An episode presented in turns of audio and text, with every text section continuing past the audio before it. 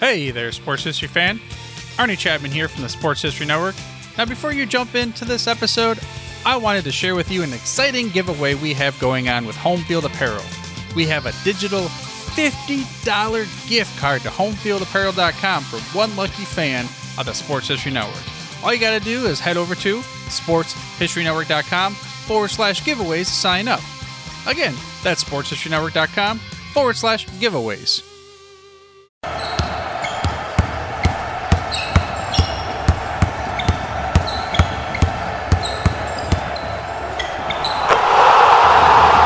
This is Basketball History 101 with Rick Loiza. Welcome back to Basketball History 101, part of the Sports History Network. I am your host, Rick Loiza, and this is the podcast where we bring to life some of the forgotten stories from basketball history. And today we bring you the story of the Baltimore Bullets. They are the only champions in NBA history that no longer exist. I just want to be clear that this team should not be confused with the Washington Bullets team that played in the NBA from the 1960s through the 1990s before changing their name to the Wizards. In fact, the newer version of the Bullets named themselves after the original Bullets, the team that is the subject of our story today. But again, they are two separate organizations. As I mentioned, the Baltimore Bullets are no more. Every other team that has won an NBA championship is still around today, and that includes the first three seasons when the league went by the name Basketball Association of America, or BAA. Of course, some of those teams have relocated or have even changed their names, but they are still essentially the same franchise or organization. For example, the Syracuse Nationals, the 1955 champions, now go by the name Philadelphia 76ers. The Rochester Royals, the 1951 champions, now go by the name Sacramento Kings. But the Baltimore Bullets completely went out of business and only exist in history books and podcasts like this one. The name Baltimore Bullets is a reference to a building called the Phoenix Shot Tower, also known as the Old Baltimore Shot Tower. Completed in 1828, the Shot Tower was the tallest structure in the United States at 234 feet tall or 71 meters. It was one of four such buildings in the Baltimore area at the time, although this particular Shot Tower is the only one that still exists today and is now a National Historic Landmark. Basically, the shot tower was used to make bullets. Now, these are not the modern kind of pointed bullets. These were the metal balls used in muskets, which were still the weapon of choice back then. In any case, the team got started as a brand new team in the old American Basketball League, or ABL, in 1944. The ABL was one of the first attempts at creating a truly national level major professional basketball league. The league itself started in 1925 with teams in the eastern and midwestern cities. Some of you might be thinking, how can a league be considered national level if there were no teams west of the Mississippi River? And I totally understand that feeling. Having grown up in Southern California, I feel like you have to include the West if you truly want to be considered national level. But if you look at what American populations were like in the 1920s, there were hardly any cities of note west of the Mississippi. Cities like Los Angeles, San Francisco, Portland, Denver, Phoenix, and Seattle were all much smaller cities back then. They were not in a position to support major professional basketball teams. There was also the issue of travel. Teams back then were not traveling to each other's cities by plane. The primary way to travel back then was by train. Train travel is not a big deal if you're only going from Boston to New York or Philadelphia to Washington, D.C. But if you want to travel from New York to Los Angeles, that trip took 10 days each way. That was just logistically untenable. Eventually, the ABL was overtaken by the National Basketball League, or NBL. The NBL had deeper pockets and were able to sign better players. The ABL then became more of a minor league in the 1940s. It was the equivalent of AAA baseball or second division soccer. The Baltimore Bullets joined this league, the ABL, because they could. They were not considered strong enough financially or otherwise to hang with the teams of the NBL. So, the Bullets entered this league for the 1944 1945 season and made it all the way to the league's championship round, but they lost. The following season in 1946, they won the ABL title. And then in 1947, and what would become their final season in the ABL, they made it all the way to the finals again. And then they decided not to play in it. Another opportunity had come up. At the time, there was something called the World Professional Basketball Tournament. That tournament ceased in 1948, but it was a tournament that was held in Chicago every year and sponsored by the Chicago Herald American newspaper. The winner of the tournament was generally considered to be the world champion for that year. It was an invitation tournament that pitted the best professional teams from all over the country. The Harlem Globetrotters had played in it a number of times. So did the New York Renaissance, the original Celtics, the Oshkosh All Stars, the Fort Wayne Pistons, and the Minneapolis Lakers, who were the final winners of the tournament in 1948 before the tournament was canceled. So rather than play for the championship of the ABL in 1947, the Baltimore Bullets decided to play in the World Basketball Tournament that was happening at the same time. After all, the World Championship Tournament was far more prestigious than their own league championship, but they failed to win it. Of course, their absence did not sit well with the leaders of the ABL. I mean, how would you feel if one of the two teams in your own league's finals decided to abandon the series to play in some other tournament in Chicago? So, the Baltimore Bullets, having burned bridges with the ABL, decided to switch leagues and joined an upstart league called the Basketball Association of America, or BAA, for this league's second season.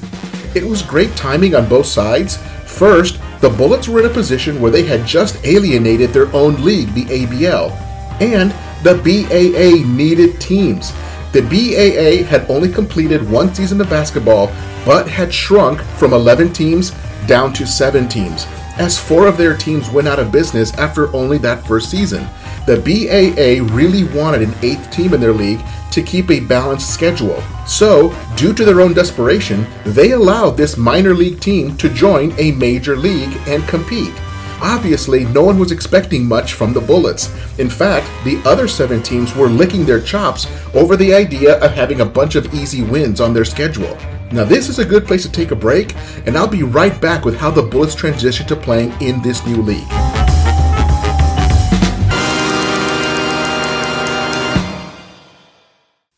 This podcast is part of the Sports History Network, your headquarters for the yesteryear of your favorite sport. You can learn more at sportshistorynetwork.com. Welcome back to the show, and let us continue with the story of the Baltimore Bullets. As I just mentioned, the Bullets have just joined a startup league called the BAA that we know today as the NBA. The Bullets were underestimated as a team because they came from a minor league. It would be like a AAA baseball team joining the major leagues. Or, to use a basketball specific analogy, it would be like a G League team joining the NBA. But the Bullets were not a complete patsy in this league, as many thought that they would be. They had Buddy Jeannette, who was their coach and star player. Jeannette is currently in the Basketball Hall of Fame. They were also able to get a player named Connie Simmons in a trade with the Boston Celtics. In fact, during that season, the Bullets had six players averaging double figures in scoring. That is a ton, especially when no team in the league averaged more than 75 points per game. Remember, this is the late 1940s. The Philadelphia Warriors were the defending champions from the previous first season, and they were looking to defend their title. So, going into the 1947 1948 season, the Baltimore Bullets joined seven other teams for the start of the new BAA season. The eight teams were divided into two divisions. The top three teams from each division made it to the playoffs. And that sounds kind of weird to me, too, that six out of eight teams would make the playoffs. From the East Division, the three playoff teams were the Philadelphia Warriors, New York Knicks, and Boston Celtics. From the West Division, it was the St. Louis Bombers, who had the best record with 29 wins against 19 losses. But just one game behind them were all three of the other teams with identical 28 and 20 records. There was a three way tie for the final two spots in the playoffs. The tie was between Baltimore, the Chicago Stags, and the Washington Capitals. So the three teams played a short series of play in games to determine who would get the final two spots in the main playoffs. Chicago beat Washington 74 70, eliminating Washington. Then Chicago played Baltimore, where Baltimore won 75 72, and that gave Baltimore the second seed in the West, and Chicago got the third seed. Philadelphia and St. Louis got byes into the semifinals due to each team having the best record in their respective divisions.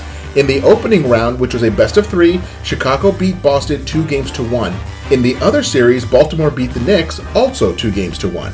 That set up the semifinals, And in an odd way of pairing the teams for the playoffs, the BAA had decided that both of the number one seeds would play each other in the semifinals. So Philadelphia beat St. Louis four games to three. In the other semifinal, it was the two seed versus the three seed, where Baltimore had to beat Chicago, but only won the series two games to none. And I did a whole lot of looking at why Baltimore only had to win their series by two games, while Philadelphia had to win four games in their series, but I could not find anything definitive. But things were much more loosey goosey back then. In any case, that put Baltimore against Philadelphia in the BAA finals. The finals opened with the first two games in Philadelphia, with each team taking one game. The next two games were in Baltimore, where Baltimore won both, taking a three games to one lead in the finals. The Warriors, who again were the league's defending champions, had their backs against the wall. They came under pressure and won Game 5 by a score of 91 to 82. And Game 6 would be held back in Baltimore, which gave the Bullets home court advantage. And the advantage was just too much for Philadelphia to overcome. Baltimore won easily 88 to 73, which was considered a total blowout back then. The team had just joined the BAA at the beginning of the season and won the championship in their very first year, but that would also be their last trip to the finals because the following season is when the Minneapolis Lakers and George Mikan joined the league.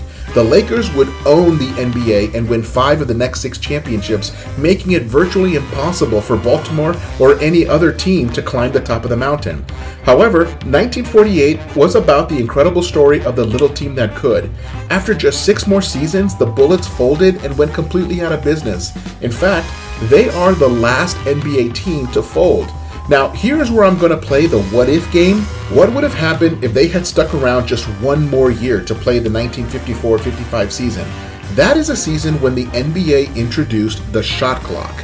The shot clock sped up the game, which directly resulted in increased ticket sales across the league and even television interest, which created a whole new revenue stream for the league.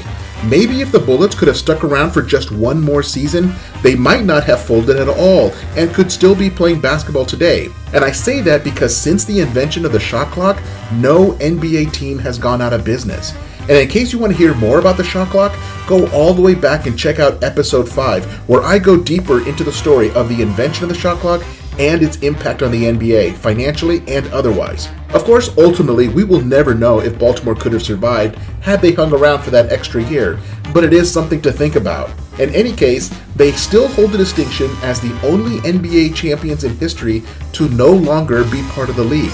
So, that does it for today. That is the story of the Baltimore Bullets. Join us next time when we share the story of Sam Jones, the only player besides Bill Russell to have 10 or more championship rings. That's next time on Basketball History 101 part of the Sports History Network, the headquarters of Sports Yesteryear.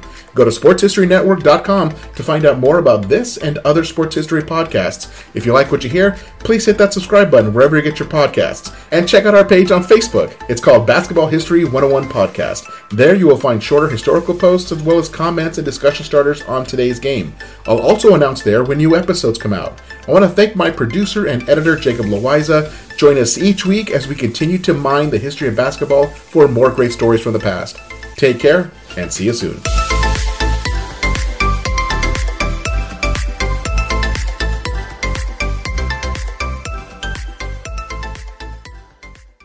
Hey there, sports history fan. This is Arnie Chapman, aka the Football History Dude, and I wanted to thank you for stopping by to listen to another episode here on the Sports History Network. Our podcasters are passionate about uncovering and sharing sports stories from yesteryear. And if you didn't know it already, we have over 30 shows across the network covering all sorts of sports history topics. In fact, here's a glimpse into one of our awesome podcasts here on the network. This is Mark Mortier, and if you're a sports history fan like me, tune in and hear me talk about some great sports moments of the past. Growing up during the 1970s, I got to watch some of the most iconic moments in sports history. Hank Aaron breaking Babe Ruth's home run record, Willis Reed limping out of the locker room in Game 7 of the NBA Finals at Madison Square Garden as the fans erupted with a thunderous ovation. The 1980 Miracle on Ice as Team USA defeated the powerful Soviet Union in the Olympics. Listen every Tuesday on Yesterday's Sports. How about that? I bet you're super hyped to go listen to that new podcast, right? Well, to learn about this show and all the other podcasts on the network, head over to sportshistorynetwork.com forward slash podcast. Again, that's sportshistorynetwork.com forward slash podcast. Head over there today to find your next favorite sports history podcast.